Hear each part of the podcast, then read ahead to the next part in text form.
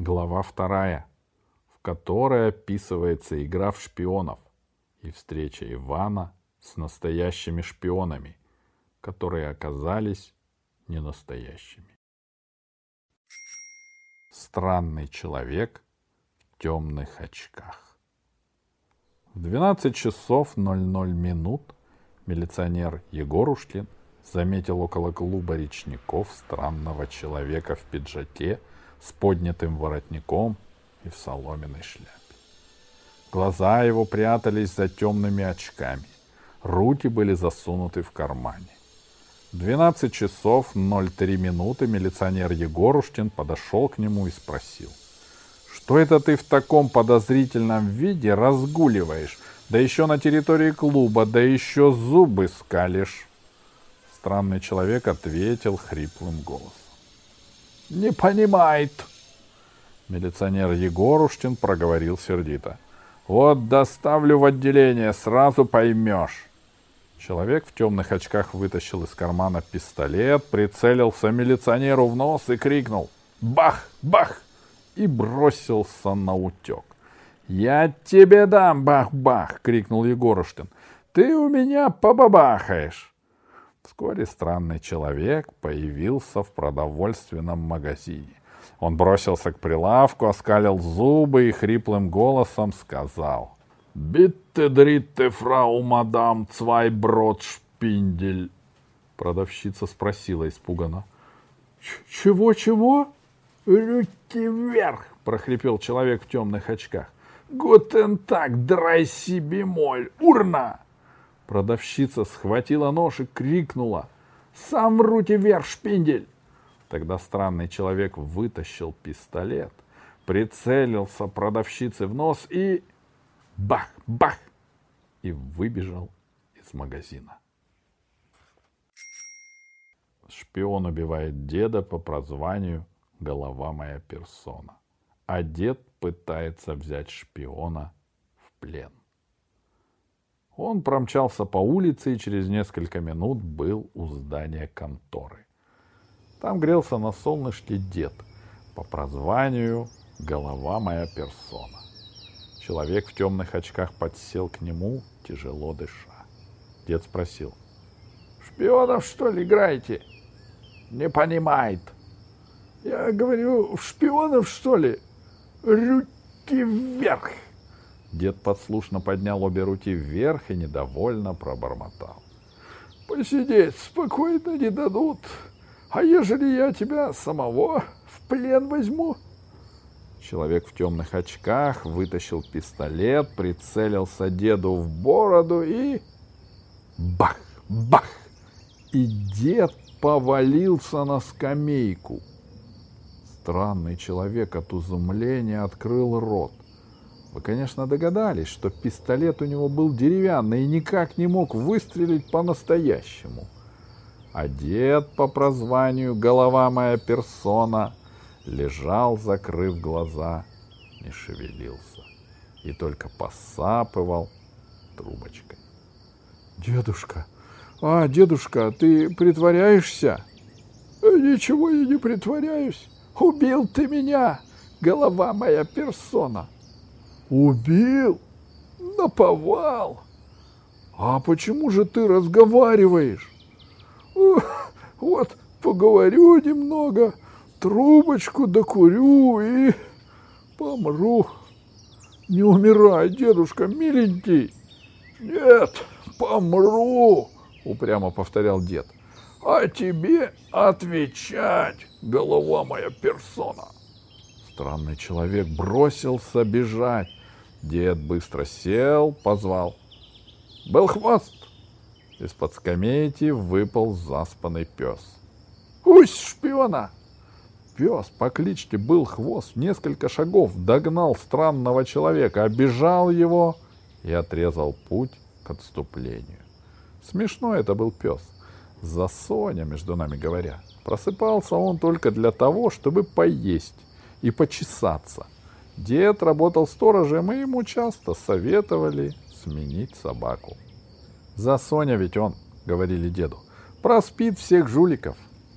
«Э, не беспокойтесь, граждане, — отвечал в таких случаях дед. «Я его разбужу в один момент, как только жуликов заслышу». Вот и сейчас был хвост тут же на дороге задремал. Поэтому дед через равные промежутки времени будил его криком. «Усь!»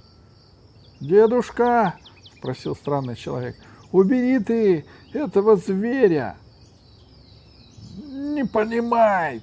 — ответил дед и принялся неторопливо набивать свою трубку табаком. «Не так уж часто в нашем поселке шпионы встречаются. Вот я первый раз встретил. А ежели мы с Белхвостом задержали шпиона, то не отпустим, отведем его прямо в милицию. Отпусти, дедушка. А как же я тебя отпущу, когда я убит наповал? Тогда странный человек зарычал, оскалив зубы. Пес проснулся, зевнул и, нехотя, зарычал. Странный человек вытащил пистолет, прицелился в пса и крикнул. «Бах! Бах!» Пес зевнул и ответил. «Гав! Гав!» Странный человек хотел выстрелить еще раз, прицелился и крикнул. «Гав!» И вдруг был хвост начал пятиться все быстрее и быстрее, а дед не своим голосом закричал. «Брысь! Брысь отсюда!» Странный человек испуганно оглянулся. Выгнув спину дугой, на был хвоста двигалось чудовище. Черное, безухое, трехногое. Бродячий кот, бандюга. «Беги от него! Беги!» — крикнул дед. Поджав остаток хвоста, жалобно взвизгнув, пес юркнул в подворотню. Бандюга гордо оглядывался по сторонам и облизывался, будто съел бедного пса целиком. Странный человек в темных очках был свободен. Он показал язык сначала бандюде, потом деду, крикнул «Гутен так!» и убежал. Жуткий случай. Иван в опасности. Как вы, конечно, догадались, это был наш знакомый Иван Семенов, самый несчастный человек на всем белом свете. Игра началась. Теперь Ивану надо было прятаться, да так, чтобы его не могли найти. Между нами говоря, глупая игра. Сначала шпион прячется, его ищут. Но попробуй найди его, если он залезет на чердак или в сарай, или дома под кроватью уснет — вот когда ему, шпиону, самому надоест прятаться, его поймают. Так примерно случилось и с Иваном. Сидел он, сидел на чердаке, захотел есть до того, что начал грызть свой деревянный пистолет. Грыз, грыз, дуло отломалось. Пришлось пистолет выбросить. Иван решил сдаться в плен. Только спустился он с чердака на лестничную площадку, как услышал голоса ребят. «Вот это шпион, я понимаю!» — кричал Колька Веткин. Сдаваться в плен сразу расхотелось. Куда бы спрятаться? Забраться на чердак не так-то просто. Лесенка до пола не доходила, обрывалась в воздухе. Иван заметался. Вдруг он увидел, что дверь в квартиру номер 16 приоткрыта. Иван прошмыгнул туда. Стоял он за дверью, еле живой от страха. Боялся дыхнуть. А ребята спорили, залезать им на чердак или нет. Иван не сдержался и вздохнул. Нечаянно дернул плечом, и дверь защелкнулась. Сначала Иван испугался, потом обрадовался, потом опять испугался. В квартире было тихо. На лестничной площадке тоже. Ребята ушли. Иван попытался открыть дверь, но это ему не удалось. Замок был непонятного устройства. С горя Иван сел на пол и вытянул ноги. Придут хозяева, подумают, что он вор, и посадят его, беднягу, в тюрьму. Но не это самое страшное. Вдруг хозяева уехали куда-то и надолго, и Иван умрет здесь от голоду. А если ему хотелось? Кота-бандюгу бы сейчас съел, вот как! Незаметно для себя самого Иван задремал. Во сне он увидел, как будто бы сидит в столовой и ест учебники. Они вкусные, особенно понравилась ему арифметика с жареным луком и соусом. Как это раньше он не догадался учебники есть. Проснулся Иван от звука открываемого замка. Стрелой пролетел в комнату и оказался под столом. Чтобы зубы от страха не лязгали, Иван схватился за нижнюю челюсть руками. В комнату вошли двое. «Сразу начнем?» — спросил мужской голос. «Конечно», — ответил второй голос. «Времени мало». И вот что дальше услышал Иван. «Пистолет на стол». «Так, давно заброшены сюда?» «Два месяца назад», Сумели что-нибудь сделать? Пока нет. Шпионы! Пронеслось в голове у Ивана. Они долго ругались, потом ушли на кухню, и Иван уже не слышал, о чем они говорили. Страх почти исчез. Иван торопливо соображал, что ему делать. И сообразил. Он вылез из-под стола, схватил пистолет и спрятался за дверь. Тяжелый пистолет оттягивал руку. Двое вернулись в комнату. «Хорошо закусили», — сказал один. «Можно снова работать. Продолжаем. Итак, вы согласны выполнить это опасное задание?» «Готов», Учтите, что если вы будете схвачены советской разведкой, живым я им не дамся. Иван стал медленно поднимать руку с пистолетом. Сосчитаю до семнадцати, решил он, и бабахну обоих. Простите, услышал он, а где же пистолет? На столе. Не вижу. Что за чудеса? Сосчитаю до тридцати двух, решил Иван, и обоих. Бабах! Почему рассердился милиционер Егорушкин? О милиционере Егорушкине в поселке вспоминали лишь тогда, когда надо было забрать хулигана или пьяного, или поймать воришку. Если все в поселке было спокойно, никто о Егорушкине и не вспоминал. Но только случится какой-нибудь неприятный случай, как все начинают ворчать. Куда это Егорушкин смотрит? А он никогда не обижался на людскую несправедливость, потому что был умным человеком. Казалось, что вывести его из себя нет никакой возможности – Разбушевавшихся хулиганов он усмирял с таким спокойным и брезгливым выражением лица, с каким мы снимаем муху с липучей бумаги. И вдруг милиционер Егорушкин вышел из себя. Человек, который ночью гнался на мотоцикле за автомашиной, а в ней трое вооруженных бандитов, сегодня растерялся. Рассердил его никто иной, как наш дорогой Иван. Больше всего на свете Егорушкин ненавидел лодырей. Ведь именно из лодырей вырастают жулики.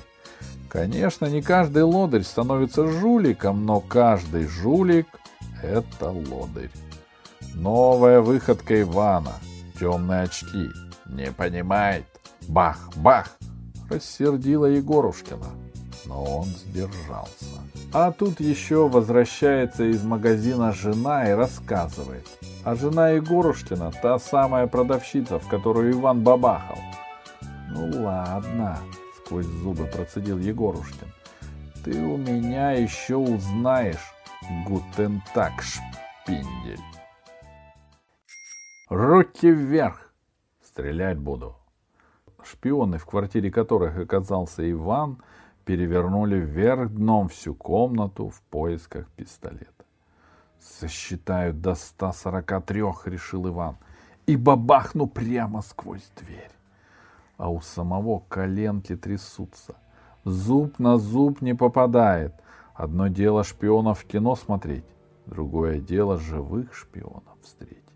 «Что же это такое?» — спрашивал один из них. «Я отлично помню, что положил его вот сюда. Я же погибну без него. Сколько раз меня предупреждали. С меня голову снимут». Придется сразу сознаться. Значит, сейчас они уйдут, подумал Иван облегченно, но сразу же озадаченно нахмурил лоб. Они уйдут. А как же я подвиг совершать буду? Нетушки, нетушки, должен я героем стать. Иван ногой толкнул дверь, выбросил руку с пистолетом вперед и крикнул «Руки вверх!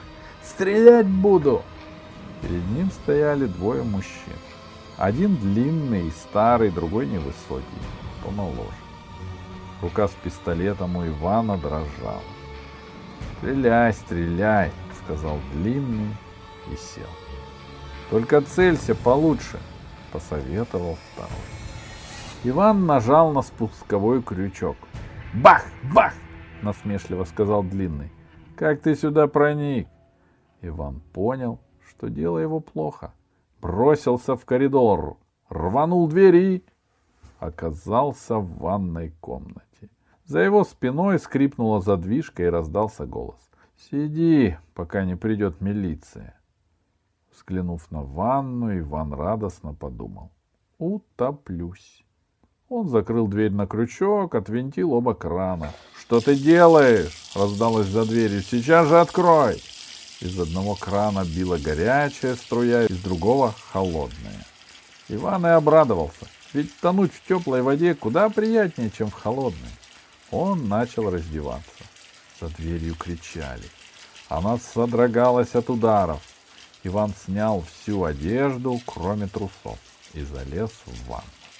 Едва он погрузился в теплую воду, как сразу раздумал топиться. Дурак он, что ли? Вот Сначала искупается, а там видно будет. Конечно, лучше, если он утонет.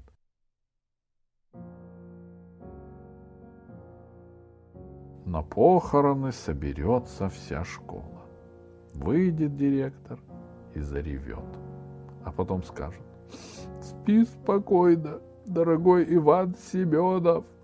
Прости нас, это мы виноваты в твоей смерти. Хоть ты и был лодырь, но человек ты был хороший. И зря мы тебя мучили, зря не дали тебе уйти на пенсию.